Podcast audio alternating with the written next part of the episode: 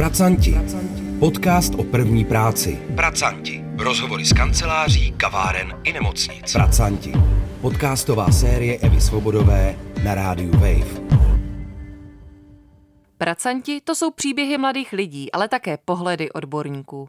V celém rozhovoru s antropoložkou Petrou Ezedin z Fakulty humanitních studií se dozvíte více o pečovatelských profesích, ale také celkově o globálním kontextu péče. Od mikrofonu vás zdraví Eva Svobodová. Byla ta moje intuice správná, když jsem se zaměřila na tu péči právě s tím, že to je ten sektor budoucnosti? Je to sektor budoucnosti? No já se domnívám, že určitě ano. Ono to souvisí zejména teda se stárnoutím populace a s tím, že mnohem víc lidí bude potřebovat eh, intenzivnější a delší formu péče, protože se dožívají delšího věku a zároveň s tím souvisí různé typy kognitivních eh, onemocnění, které vyžadují už takovou jako profesionálnější péči. Takže ano, péče je tématem na úrovni Evropské unie se v současné době mluví nejenom o globální klimatické krizi, ale taky o krizi péče. Takže eh, je to něco, co bude vlastně v našem prostoru politickém, veřejném určitě zajímat prvenství v následujících letech, když odmyslím různé typy vojenských konfliktů a podobně. Když jsi mluvila o té krizi, co je ta krize právě toho sektoru péče nebo té péče? Ta krize spočívá zejména v tom, že péče je takzvaná fiktivní komodita. To není můj pojem, je to vlastně koncept ekonoma, antropologa Karla Polányho. Je to komodita, kterou ten trh neumí vlastně zpracovat dobře. Tudíž tam potřebujeme nějaké jako silné intervence státu. A co ale e, sledujeme v dnešní době, že ta péče se ekonomizuje, privatizuje, financionalizuje, takže tam cítíme silnou marketizaci ty péče. Ale spolu s tím jde to, že tohle nevidíme na té práci, která, která má zabezpečovat tu péči. Tedy nevidíme, že by pečující profese se nějakým způsobem lépe hodnotili, nebo by nějakým způsobem jsme hlídali pracovní podmínky v péči a podobně. Takže na jedné straně ten trh vytváří nějaký typ produktu péče, který je často i nedostupný pro ty lidi, kteří potřebují tu péči. A na druhé straně ale to dosahuje jenom za cenu prekarity té pečující práce. Takže takové jako napětí, kontradikce mezi tím, jak se marketizuje péče a tím, jak ta péče vlastně není uznána jako skutečná práce, i když je jako prací, když to není neplacená péče, ale je placenou. Proč máš pocit, že jsou tam špatné pracovní podmínky a ten obor, ten sektor, ta povolání nejsou dost ohodnocená? V privátním sektoru to určitě souvisí s tím, že potřebuješ udělat zisk a uděláš ho na pracovní síle. Na straně státu tam taky nejsou úplně jako silné velké investice. Jako by si ta společnost neuvědomovala, že aby fungovala ekonomika, tak potřebuješ zabezpečit péči. A zároveň jsou to často feminizované profese. A s tím souvisí to, že je to vnímáno jako reproduktivní práce, jako nepráce, jako něco, co, k čemu jsou zrozeny zejména ženy. Ono eh, se eh, mluví často o tom, že kdyby v sektoru péče bylo více mužů, tak eh, ta cena té práce by vzrostla, co můžeme například sledovat v našem prostředí ve školství, co mimochodem taky je pečující profese, nebo ILO ji taky jako vlastně přirazuje do pečujících profesí.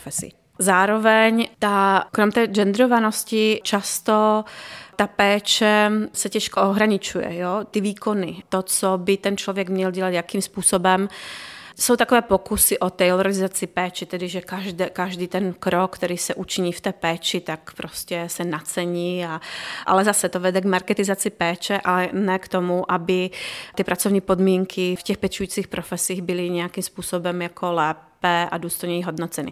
A zároveň pečující profese často jejich součástí je emoční práce. Často se očekává, že vy v rámci té péče budete poskytovat i nějakou podporu, empatii, jo, nebo nebudete projevovat nějaké typy negativních emocí a podobně.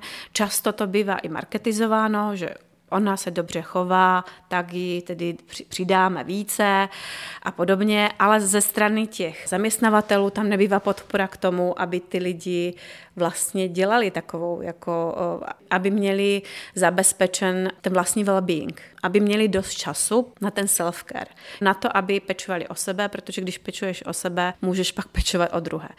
Rozumím tomu, že je to profese, kde třeba ty pečovatelky nebo pečovatele musí dávat těm klientům nějakou podporu, dávat jim ty emoce, ale už se neřeší to jejich vlastní psychický zdraví, nebo tady spíš nějaká pohoda, jestli tomu správně rozumím. Určitě vlastně možná by bylo velice vhodné, kdyby lidi pracující v pečujících profesích měli sabbaticals, jo? nějaké typy volna, kde by se mohli věnovat sebe nebo do vzdělávání a podobně u tohohle typu profesí je to skutečně jako velice náročné. A zejména v péči o seniory, kdy vlastně ty klienti, ke kterým si eh, ty vytvoříš ten vztah, eh, odcházejí, jo, tak to je jako nesmírně náročné. A vlastně často to zvládají ty pečovatelé jenom na základě své pomoci nebo nějaké komunitní pomoci v rámci toho zařízení, ale nějak jako typy supervizi toho wellbeingu lidí, kteří pracují v pečujících profesích, tak eh, o tom není úplně jako slyšet. Kde jsou ty hranice toho pečujícího sektoru? Jaké povolání do toho můžeme vlastně zahrnout? No, ILO pod tím myslí všechno, co souvisí s péči o společnost. To je vzdělávání, to je zdravotnictví, to je, uh, to je sociální práce a podobně. Je, je, je to vymezeno mnohem více, co znamená ta péče o společnost.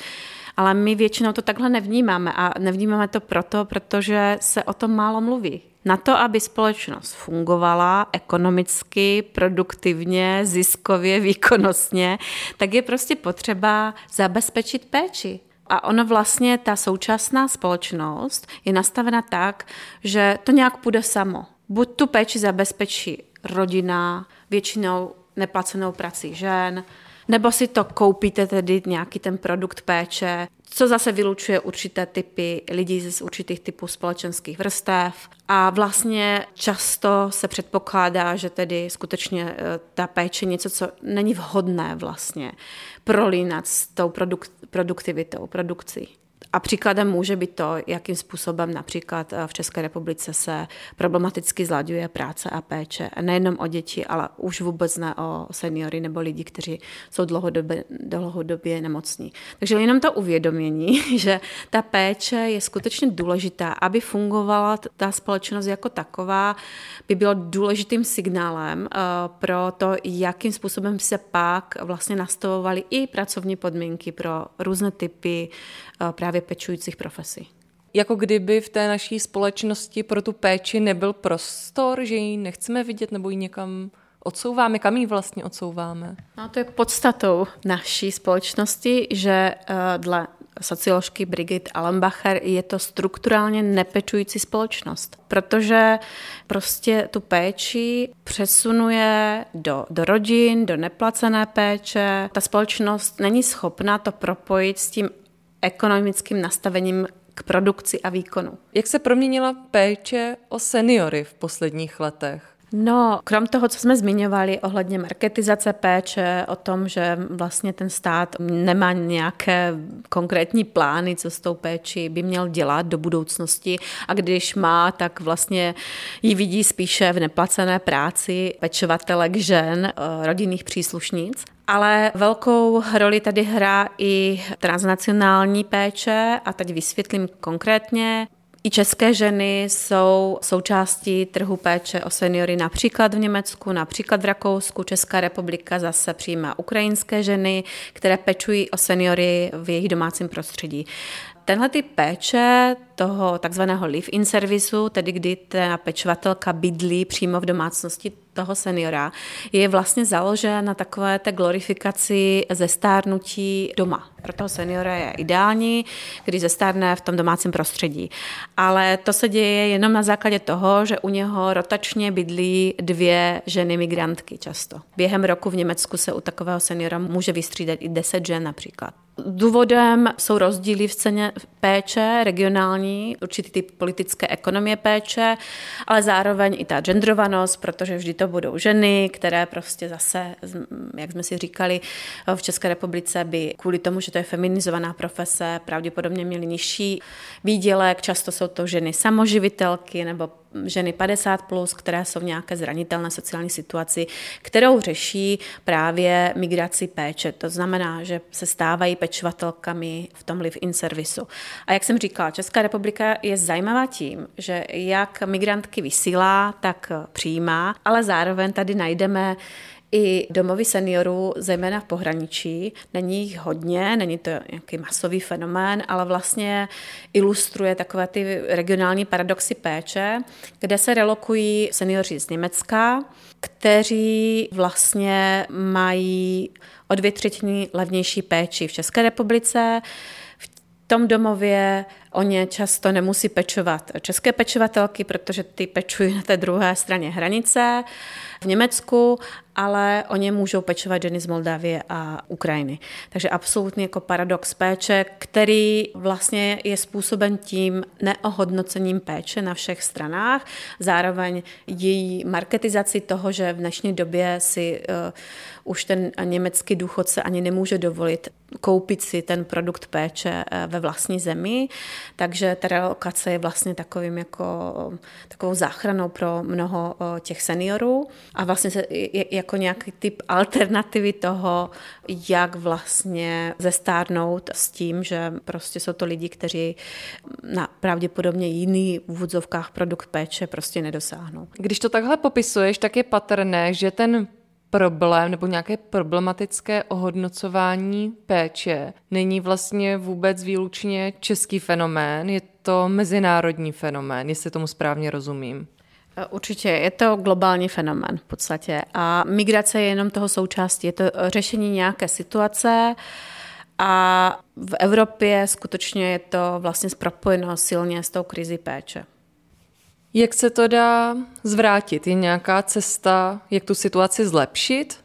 Jak třeba ty pracovní podmínky těch lidí, tak eh, asi i dostupnost péče pro ty klienty nebo pro ty lidské bytosti. Určitě existují v dnešní době i um, takové snahy o hledání alternativ, jo, o takových aktivních alternativ k tomu modelu, že ano, nechceme úplně, aby ta péče se stala neplacenou péči rodinných příslušnic, protože, jak víme, dožené je to na výšce jejich penzí a, a na tom, že možná oni samotné si pak nebudou moci dovolit péči. A, a zároveň nechceme úplně, aby jsme postavili péči na regionálních nerovnostech, protože i sami eh, je žijeme v podstatě jako země, která vysílá pečovatelky. Řešením tudíž můžou být eh, nějaké alternativní modely pečujících komunit. To jsou v současnosti nějaké model, modely většinou na úrovni eh, městských částí, měst v zahraničí. Velice obvykle jsou v Holandsku nebo v Německu, kde se snaží ty eh, městské části, většinou jsou to, nebo města, nějakým způsobem propojit. Často i koncepty sociálního bydlení z eh, péči o seniory tak, že se vytvářejí nějaké jako komunity pečující, kde se využívá ta práce i dobrovolná z těch komunit.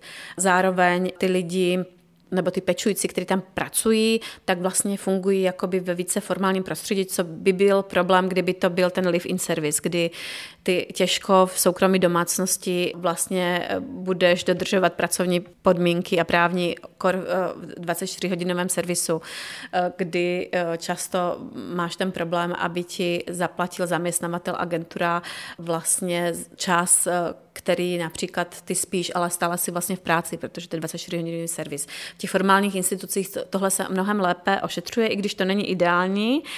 Takže ty caring communities by byly jako malého charakteru napojeny na tu, přímo na tu komunitu. Ty lidi by zůstávali v komunitě, kde celý život byli. Zároveň ta práce by byla více formalizovaná, do toho by mohla být konaná i nějaká dobrovolnická výpomoc a tak dále. Ale v podstatě jsou to jenom tak teď začínající modely, které se testují, jak by fungovaly, eh, jak by byly udržitelné a podobně. Právě ta respondentka, kterou jsem zmiňovala, tak eh, ona říkala, že si na pracovištích založili právě odbory. Je tohle třeba řešením podle tebe? Určitě eh, je, protože když máte marketizaci, tak Karel Polány by řekl, tak pak máte eh, nějaký protipohyb, tedy nějakou odezvu k tomu, že se něco prostě marketizuje a součástí toho je ta levná pracovní síla, prekérní pracovní síla a ten protest může být jednou z forem. A my to vlastně sledujeme během covidu, se nejenom tleskalo, ale eh, vlastně ten hlas těch pečujících, který reflektoval ty prekérní eh, pracovní podmínky, byl mnohem více slyšet. Mnohem více se mobilizovaly odborové svazy, právě i vznikaly eh, odborové svazy pečovatelů a pečovatelek. A, a to i v tom live-in servisu. Ze zdola dokonce i transnacionálně se vytvářely různá hnutí sociální, které reflektovaly právě pracovní podmínky i těch lidí, kteří nepracují nutně ve formální, eh, ve formálních zařízeních péče. Takže ten protest je jednou z forem té odpovědi, odpovědi a druhou eh, alternativou jsou právě ty caring communities. Jo? Hledání nějakých jiných modelů, které by vlastně přinesly řešení té situace. Když mluvíš o té marketizaci, to znamená, že vznikají ty privátní instituce, které právě mají za cíl jednak tu péči a jednak potřebují ten zisk. Máme to vnímat problematicky? No já bych to vnímala problematicky, protože pak ta péče není úplně dosažitelná. My jsme se bavili o tom, jak změnit třeba ty pracovní podmínky, jak změnit i vůbec nějakou strukturu, nebo jaká může být alternativa té struktury péče, jak proměnit ale tu nějakou společenskou prestiž, nebo to, aby se najednou ta péče stala uh, hodnotou. Co s tím dělat? Já myslím si, že přesně to, že tam bude mnohem víc mužů, eh, defeminizovat tu profesi, lépe ji ohodnotit, to znamená ale vyšší investice státu do, do pečujících profesí. Zároveň možná už i v průběhu socializace toho, jak mluvíme o těch profesích ve školách, v školním prostředí, tak je to hodně genderováno, kdo co dělá. Ty pečující profese se už děti ve škole učí, že vlastně by měly dělat ženy v podstatě a tak dále a tak dále. A určitě i média, které budou mluvit čím dál tím více o tom, že ta péče je skutečně nutná pro tu společnost. I když se obávám, že vlastně bez nějaké jako větší společenské reflexe eh, tohle všechno nebude možné. To byla antropoložka Petra Ezedin z Fakulty humanitních studií. Od mikrofonu se s vámi loučí Eva Svobodová. Pracanti. Jak může vypadat první práce? Pracanti. Rozhovory z kanceláří, kaváren i nemocnic. Pracanti. Podcastová série Evy Svobodové na rádiu Wave. Pracanty najdeš na webu wave.cz lomeno pracanti, v mobilní aplikaci Můj rozhlas a v dalších podcastových aplikacích.